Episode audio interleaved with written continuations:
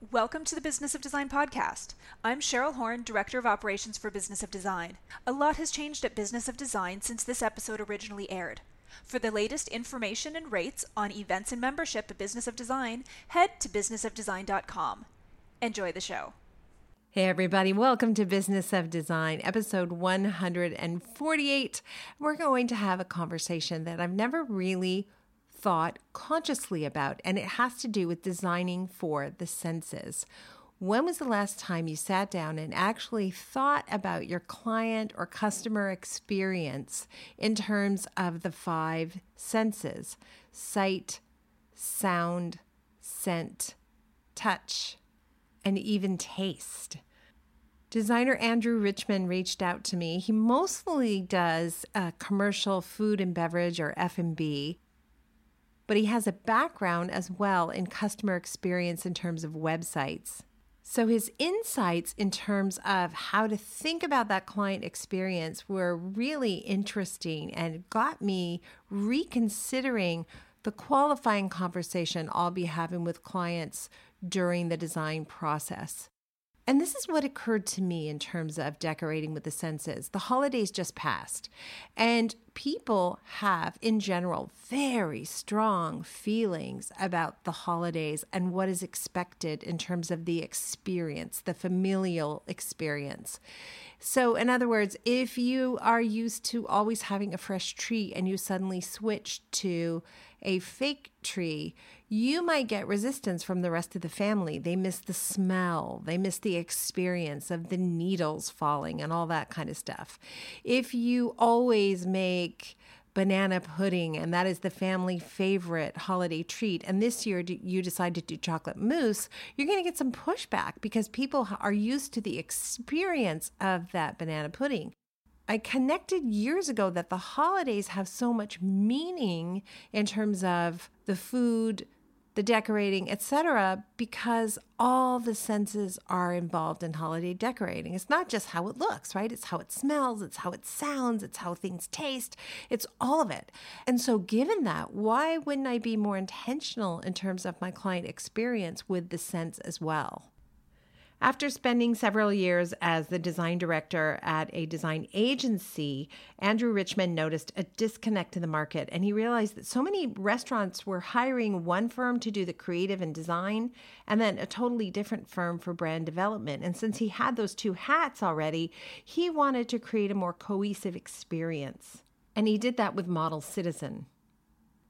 Model Citizen, with Andrew at the helm, innovates in creating meaningful and original experiences for patrons, mostly, as I said, in the food and beverage industry. One of his recent projects I haven't seen yet, but I'd like to, is for Nestle's Kit Kat. It's a chocolatory at a popular shopping mall, Yorkdale Shopping Center in Toronto. So that's one I'd love to see. And as you're listening to Andrew, what is running through my mind has to do with being more intentional around the senses and presenting myself to clients as the expert who can curate all of that. Hmm, lots to think about on this episode sight, scent, touch, sound, and taste. And you, my friend, have great taste because here you are listening to Business of Design, and we're very grateful. Quick announcements, and then we'll jump into the show. Hey, Janine, how are you? Hey, Kimberly, how are you doing? Oh, well, I'm doing a lot better than poor Cheryl, who is at home with a oh, miserable I know. I talked to her today, and she is out of commission with a cold. But she had some really cool stuff to share with us. She wanted everyone to know that there are just two spots left for the upcoming Business of Design conference in Las Vegas, and she's had lots of inquiries. So we just want to encourage everybody to get signed up. If you're on the fence and you're thinking about it, get signed up. We're going to have such a great time, and we're really excited. I think um, and you know, of course, I put my heart and soul, as we all do, into every conference we do. But I'm going to go out on a limb and say this is the best conference we've ever done. And in the past, when we've done conferences, we've gotten 100% on our scorecard from those who've attended. So the bar is pretty high, but but I, for one, am really excited about it and looking forward to having some fun in Las Vegas with our sponsor, Build Lane, who's hosting a swishy cocktail party as well. So, two Yay. spots left. But Janine, if they miss out on the conference, we're already looking to October for the Elite Retreat Palm Springs. Exactly. We have another great Elite Retreat in the works for October back in Palm Springs. Some of you joined us a couple of years ago. It is phenomenal. Um, we'd love to see you in Vegas, but that if that doesn't work for you, think about Palm Springs. It's going to be amazing. I'm looking forward to both. Janine, thank you so much. I'll see you in Vegas. Okay, see you in Vegas. Woo woo. Welcome to the Business of Design podcast with Kimberly Seldon. Business of Design is the coaching community for independent designers like you. We know it takes more than hard work and talent to successfully run a professional design firm. There are proven business strategies that can solve your immediate challenges and transform your life. Don't try to do this alone. Join today and you'll have access to more than 100 video courses, participate in monthly coaching calls, and find unlimited support within our exclusive members only Facebook group. Unlike traditional coaching, BOD is a fast track to immediate results for independent interior designers, decorators, architects, stagers, and landscapers just like you. Monthly membership is only $79. Annual members save two months. What are you waiting for? We all know design matters. At Business of Design, we think designers matter too. And now, back to the show. How are you? I'm good. How are you? Thank you for having me. Oh, I was excited to have you. I you came up with a topic idea that we've never explored before, and that's just I don't think that's easy to do when you're looking at around 150 episode episodes so far. Right, so, right, right, right. Thank you, but I was intrigued by this idea of designing for all the senses. I have to cop to never thinking about that, not consciously. I mean, sight is a given. Obviously, it's important to me what things look like, but I definitely don't ever remember consciously thinking of the other senses. How did you even how did you even come to considering that in a cohesive way? I come from a background in user experience design. Um, so in doing that, you really kind of think about how intuitive a design is or the usability of something you're creating is to the end user. I then in my career kind of progressed into full on design of spaces, environmental design, interior design. Um, and when I come into a space, I, I, do stand back and think about what is the, and we'll call it customer experience. That's kind of a very robotic term, but um, kind of thinking about how people are going to feel when they come into that space. Um, what are you doing in that space? What are you offering if it is a retail or um, food and beverage environment? How's it going to smell? How's it going to sound? How's it going to feel? And how's it going to look? So this is kind of fascinating. So you actually came from a user experience branding website world and then you went into design. And so that must be a huge advantage as you're talking to customers, particularly I would think for commercial F&B. Yeah, and I mean it goes even further back. I mean it's just always been centered around design. What I've done in my career and in my life. Um, uh, there has been um, fashion design, there's been some graphic design, there's been some user experience design, there's been some interior design, and also concept development. So I'm also an owner operator of, of uh, many food and beverage establishments that exist, as well as Model Citizen, which does branding and interior design for the food and beverage and retail space. So, kind of in that world, it's kind of just been me across many, um, across a large landscape of design executions. Very cool. Okay, so we're going to focus on the interior design aspect, but tell yep. me for those of us, because most of the listeners, I'm assuming 95% of the listeners are more interior residential. That that might be a little high. Maybe it's 85% of the listeners. So let's just yep. focus on the principles to consider when you're designing for a client in order to provide spaces. I assume that are more deeply satisfying because you've considered all the senses. Yeah, I mean, again, you can apply this thinking to a home execution 110%. It's it's all about I mean, when when I'm dealing with food and beverage, it's thinking about the customer, it's thinking about the person that's going to be in that experience and how they're going to feel with all their senses. It's the same thing you're going to feel at home. You are the customer at home or people that you bring into your house. And I actually think it's not a bad idea to even back up and consider customer experience. Why wouldn't I consider client experience when I'm designing a kitchen or a bedroom? right? I do think about that. I think about what is the mood and the feeling I'm trying to create. And that, I guess, is the customer experience. Uh, absolutely. And, and you said client experience, customer or client experience. Exactly. Because at the end of the day, it's all about feeling. Design is about feeling, and that feeling isn't just through sight. It's through smell. It's through sight. It's through um, textures. It's through colors. It's through it's through so many things, and that's why I bring um, or tie back to the senses, and it's more than just sight. Yeah. Okay, well, we definitely are going to talk about the category of sight, but because I feel like that seems so obvious to all of us, let's move on yep. to the others, the other senses first, the overlooked senses, I would say in my case. Um, let's talk about scent. What can we do? What do we think about when we're in designing those spaces for clients in order to maximize that client experience? What do we think about in terms of scent? In scent, as in smell? Correct. Correct. I okay. thought smell so, sounded like a bad word. Like, let's talk about smells. I just didn't think that sounded right. So I went with I went with a more upscale scent. and and and again, um, when we're dealing with a retail space, obviously that's taken um, into consideration. You often will go into places in a mall and they'll have a scent that is in their location. Some are executed well, some are not executed so well. When you're trying to sell a house, for example, I know people bake cookies in their oven, um, things like that. It is a sense that maybe goes under the radar, but definitely impacts the feeling that you have when you walk into a space. Um, yeah, sorry, you were going to say something? I was going to say that I also think there are, if in our case, maybe you don't have a signature scent for the spaces you design, but I certainly have candles that are my favorite candle in the whole world. And I will give those to clients and say, burn no other candles, please. this is it. One of my, this one is your one candle. is Aesop. It's a company out of Scandinavia. I'm sure you're aware of them, but they have some really interesting sensory, um, experiential stuff that they sell through the location. So I've used that in not only food and beverage locations, but even at my own home. So yeah. Kind of I'm a big, that a little further. I use Aesop um, hand soaps and hand creams. They're the best ever.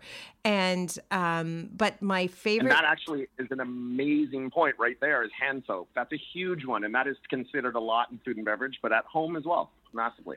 Well, right. And otherwise, left to their own de- devices, clients may run out and buy something at the local grocery store or you know or their cousin gave them something for the holidays which smells like you know a fruit explosion um, so i do kind of like to curate those things but i've never really thought about it in terms of scent i have to tell everybody my favorite candle and it really is more of it's really more of my favorite winter in toronto candle which is the diptyque feu de bois that is my signature go-to candle i find the men like it and the women like it in the for the for springtime and for summer, I will go to the fig candle. I think that one works. I don't know if you have another favorite.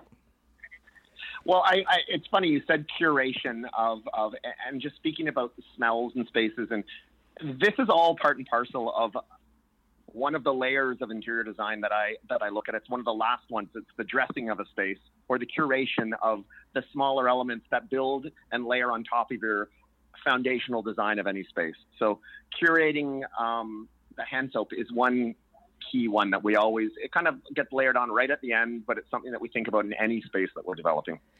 I'm actually thinking now of other things too. What about dish soap or um, what are, are, there? I guess laundry soap. I mean, it doesn't hurt to have a conversation with your client and say, you know, some clients are interested in my opinion on these things, and I would recommend the yeah. following products for your home. Um, I just think it inherently happens in a lot of people's design, but when you step back and actually look at it as a larger body of work, it's kind of interesting. Well, yeah, and if you attack it with intention, imagine the perception to clients of a conversation early in the design process about how the home is going to smell. And these are some yeah. products that I would like to make sure you have on hand. We will bring them to you during the styling process if you prefer. Um, exactly, exactly. And yeah. have that conversation. I think that makes a lot of sense. And I guess I would have to also say, in the category of scent, we've got to talk about what not to do in a home, right? Because there are some products that off gas and you know, just provide absolutely, you know, absolutely, the opposite of what you want. So do you know off the top of your head, Andrew, what those products might be that you just want clients to not have to experience the smell of? Um, uh, aggressive rubbers. I really don't like that. Yeah. I think you nailed it with some off-gassing thing. I think it would all depend on on what it is specifically we're talking about. There's definitely some things from a um, a smell perspective that are just unappealing, and you would obviously want to stay away from those. I can't really speak to one. Well, I guess paint, right? And stains, those are obvious. Flooring is a big one, carpet sometimes, or an engineered hardwood, even rubbers, of course, as you mentioned. Wow. Okay, this like happens to me all the time doing this podcast. Now I'm suddenly considering how I have to incorporate this conversation early into the design process and revamp everything. Like, oh my gosh, this is yeah, wow. Okay, thank you. and, and even even even sound sound's another one. So sound obviously we think about that on a customer perspective when we're talking food and beverage and retail. It's very important to the feeling of any given space. But even down to a large room with hard walls and how's the sound going to bounce and what kind of audio system you're using is it going to be sonos and there's just so many questions around sound and how you want to feel and how warm the sound should be and the the, the conversation between low and high end sound. Um, a lot of people tend to go a little higher on the high end. I like to go very heavy on the low end, not for volume, but for feeling in your gut when you're walking through a space. So does We're that talking a little bit more louder. does Sorry. that mean more bass when you say you like to go on the does. low, end. I, I, uh, bass is an aggressive term, but that's exactly what it is. I just call it low end. It's just it's. I like it to be heavier on the low end, and again, it's not for volume. It's for um, the feeling that it gives someone in their soul when they're listening to whatever it is they're listening to. I completely agree with you. Yeah. Okay. I'm going to flush that out a little bit in my life. So, again, it's a conversation you'd have early with a client about how a space is going to sound. And then I've had those clients you probably have too who say, "Well, we don't want any drapes. We don't we don't like drapes. We don't need drapes for privacy." And then that's a really good time to talk about acoustics of a room. If you have a room with 32 surfaces of marble and no draperies and no area carpets. Yep. Yep. And and that's a big thing, and we One deal with sec, that one a sec. lot. in- Can you hear the siren? I Speak- did hear the siren. Speaking yeah. of sound, let's not have those Um, sounds and in our clients' homes. also- also down to, to noise dampeners, which we've had to put in spaces before, but you have to work that into the design, whether it's a fabric that goes over top of it that's motifed to the palette that is the space you're dealing with. There's there's lots of things to consider on how to execute these things and how they're going to look in the end product. so, what do we and- do and- as and- noise dampening besides carpet and drapes? What sort of treatments can we do, for example, on ceilings? Yeah, there's there's panels you can put on the ceiling, and that's traditionally what we've had to use because we've had to separate sound between floors most often than not. Um, and so there's stuff you can buy if you search online, you'll find them. But there's sound dampening panels, and they often come with a fabric exterior, but you're you have the ability to change those fabrics, change those colors, and and kind of augment them as you see fit. Um, often I will clad them in something, but the idea is to um, just make that work with your space. And if anything, maybe it becomes a design element. Maybe a light comes out of it. We did a project recently where the contractor told me there's actually a drywall that has more of a sound dampening quality, which we used in a client's basement. They had four children, and Oh, wow. I found the, the room super noisy. And he said, We should do that. It was more expensive, but when I pitched it to the clients, they said, Please, yes, anything. Yeah, we'll pay. Yeah. Exactly. And, and again, it, it, it's all about the execution, and and and so there it is. Sound is, is a big one I find. Sound, obviously, again, I go back to the fact that I work in a lot in food and beverage, so you're dealing with multiple customers in one space at one given time. So sound is a big part of that. But um, yeah, Well, I can tell you as a female in her 50s that when I go to a restaurant now that's so loud, I can't even speak to the person beside me. It, the experience is ruined. And I don't know if it's because, you know, at that over the 50 hump, your ears are more sensitive. Um, but I'm definitely at the point where I really notice those kinds of things. And I, I, I guess, you know, the restaurants maybe make a decision that they are catering to a super young crowd and they want it to be like ear blasting, you know, madness. Yeah. Uh, yeah, yeah. But certainly some of the restaurants we've been to are definitely not trying to cater to that crowd. And yet you can't even speak to your partner sitting beside you.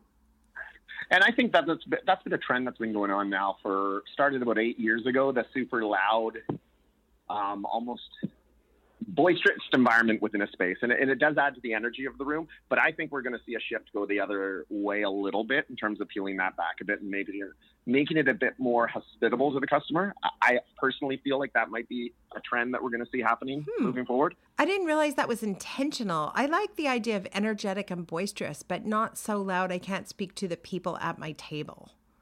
it's interesting. I, I, find when I'm when I'm designing in food and beverage as opposed to a residential space, you can be a little bit more self-indulgent in how you execute things because you're making it for someone to come in and be wowed for only a short amount of time, rather than when you're in your personal space, you've got to be mm-hmm. there all the time. So there's restraint there, I think, or it's a bit. Such I a find. good point. Yeah, that's really such a good point. Yeah. Okay, so we talked about the sense. We talked about sound.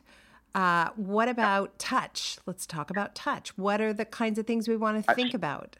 Yeah. So, best example pops into my head right now is when you come down in the morning, it's breakfast time, you sit down at your table and you put your arms on wherever you're going to eat and it's freezing cold. Yes. Um, that, that, thank that's, you. That's one thing. Thank you. Um, when I have clients who have a big glass window or clients who yep. live in Toronto, they have a big glass window and they want a glass table. I'm like, or a marble table. You will not be able to sit there from January to May without being freezing. Can I be real with you right now? I'm at one of the spaces I designed, and I said that because my arms are on the table and it's freezing. Right. Exactly. yes. Anyway. Thank I, you. yeah. Go stay at the Paramount in New York. I did that years ago when it first yeah. opened. And I'm like, okay, I'm so cold. I think I want to die in this room. It's so cold. I, wa- I wanted yeah, to go yeah. out and buy faux fur everything and just wrap my body um, in it. Horrible. But another thing, it's, it's anything tactile um, from a design perspective. Again, back to the curation and dressing. It's it's your plateware. There's matted plateware. There's there's there's glazed plateware um, carpets versus hardwood floor versus porcelain tile. Like there's just so many textural elements. Texture and feel is so important to the eye and to the physical touch. It's not just the physical touch, it's the eye as well. And again, you can approach the conversation intentionally with clients and point out those products that you're suggesting that have a great touch and a great feel. Mm-hmm. I will often point out how hardware feels. I'll say, I love this doorknob. I love how it feels in my hand, or I love how this faucet yep. feels. Yep. And yep. Um, clients are often, oh, I didn't think of that. I didn't think of it consciously. And when you point it out, they go, yeah, actually, it's really it's got a lovely heaviness to it. Yeah, I like it. So As well, a, yeah. a, really good example of that is chairs. Um, whether it's a leather seat or a cushion seat or a wooden seat, a flat wooden seat or a seat that has a little divot in it for your butt cheeks. So touch is about roughness versus softness and just the subtle Rough. feeling of everything the client will experience in their home it's the texture as well. Obviously, touch is, is, is a thing, but also through you can you can see textures through looking at stuff. Right. Um, again, plateware, a gloss versus a matte plateware are two different feels, and they're also two different looks. In your world of FNB, of course, you do think about taste. I don't know that that necessarily comes into play when you're designing for residential spaces. I think the two worlds really kind of feed off each other. Plating a dish is about design just as as much as it's about culinary execution. I, I, really do believe that from a textural standpoint, from a plating the food onto the dish standpoint, from how the customer is going to see the dish, and then the taste. It all kind of goes part and parcel, and it's just a whole bunch of the same muscles in the brain being used to give the best product possible. Well, and if you're talking about um, when I think of plating, and I'm working in clients' home, almost always I will push for all white dishes, and then. Yep if you know if there's money and there's storage let's do a patterned you know dessert plate or let's do a patterned bread plate to make it more interesting. Yeah absolutely. Or then you can get into the non um like the matte finished plates in in earth tones that are just beautiful. Like think noma or very scandinavian looks. That like it's just there's some really gorgeous pottery and interesting things you can um, put into your house that aren't traditional. Wow. Okay. I am like, I realize it's been a long time since I've bought all the dishes for a client, and that's a really fun thing to do. So I think I'm going to have to like figure out how to discuss this up front and just say, you know what, because honestly, leave it, it, with it, me. It, it, depends on your execution. You could design a kitchen so that the dishes are one of the focal points as a person walks into the space. And that could be a thing. And you could sell an idea on that fact and then build into your um, execution that you have to be part of the decision making of all the dishes. That, I mean, there's a way to build that into your design as one of the pillars of that design, right? Oh, yeah, I really agree with that. That's amazing. Okay, so then we kind of skipped over the one that seems the most obvious, but maybe there are factions of sight as a sense that we're not really tuned into. We, you know, Yeah, we all know we want spaces to look good, but what else do we want to know about sight? Uh, let's go back to lighting. I think it's the most important Yeah. thing. Lighting is everything. Lighting natural light versus incandescent light versus LED light versus dimmers and how much they're going to dim and are they warm to dim and the warmth of light, the coldness of light, just light in general. Such a huge conversation. Custom lighting versus prepackaged lighting versus it just goes on and on and on and on and on. Um, lighting is very, very, very important. Do you have a magic formula for lighting? Do you start with incandescent and then add other things? Where do you start as you're thinking about designing the lighting? I mean, incandescent, I like warm light. I do not like cold light. It doesn't do anything for me in any of the spaces that I build. Not to say it doesn't have a time and place. I just haven't found that time and place. I like warm light. Um, incandescent is great, but there's some LED executions, and from a responsibility standpoint, and also just an energy, well, yeah, just it just makes sense to go LED. The the technologies are getting a lot better. Mm-hmm. Yeah, they Um, are. I'm uh, for a long time I would just be pulling my hair out with dimmers and LED bulbs just not working together very well, um, and that has clearly changed. I do a lot of my lighting custom, so I work with artists and designers, and we work together and build custom lights for any given space that I'm working on. And again, at the beginning, let's say eight years ago, working with LED was a nightmare. It's a lot better now. So I would say I predominantly work with LED. I still do work with incandescent. I also work with neon a lot, um, and neons give such a warm glow and such a and, and I'm talking traditional old school neon, which is which is really amazing. But at the so end of the day, my my biggest thing with lighting is low low lighting and warm lighting, and Right. natural light whenever possible. Right. I'm thinking in general when we're working on a design on the design process, we're thinking about general lighting first and then Yep. special lighting secondarily. I wonder if I have that backwards. I wonder if I shouldn't Do you see when you say general lighting, you're talking like track lights, pop lights, that kind of stuff? Exactly, like general ambient lighting as opposed to a sculptural Yeah. chandelier that's going to make or break a space or sconces It's or funny. a reading lamp, for example. I, I I agree with that statement. Although the last project and the one I'm working on currently, one of a couple I'm working on currently, um, we made it a rule that there was no house lighting. There's only sculptural lighting and and and lighting that is meant to be there. Um, yeah, so we've kind of taken all those pot lights and track lights and everything out of the space, and we're just trying to use lighting that's meaningful and thoughtful. And the space is never meant to be very light unless it's natural. Right. So it's kind of starts flipping it on its ear a bit, and we'll see how that goes. That's interesting. Yeah. Okay. I'm going to think about that in the house that we're working on right now, like starting with special lighting and then see how little of the other general ambient lighting I can get away with. Yeah, yeah. Okay. Wow. Anything else we need to think about in terms of sight besides lighting? Do you start with in a, in a restaurant, probably, maybe even more so? I don't know. Do you start with some focal point in a space like this is going to be a feature? So, this is, we're going to spend a lot of time getting this feature right? Um, you know what? I always try to infuse some level of artistic integration into the spaces, but I always do like to work with local artists and, and friends. They're more often than not friends of mine, and we just kind of get together and collaborate and and build interesting visual moments in a space. So when someone's walking through, something actually catches their eye, and they can have a conversation about it or just take it in. Um, and not in the sense of an Instagram moment. That is not a thing we do. We like to just create spaces that would, if someone wanted to take a picture, they could, but we don't ever shoehorn that into our design. Whoa, tell me more about that. I had another question ready, but I'm like, go, go dig into that Instagram moment thing for a minute. Uh, it's just a, it's just something that almost everyone that asks you to, to do a design these days asks for, and it's because I think it's yeah, they, they maybe don't even know. I don't know. I just don't agree with trying to force a moment on someone. I think it's more of just building and designing a space that inherently has beautiful elements that are going to capture people's attention. I don't think it's about trying to craft one moment. And I don't know. It just seems like the wrong way of thinking to me.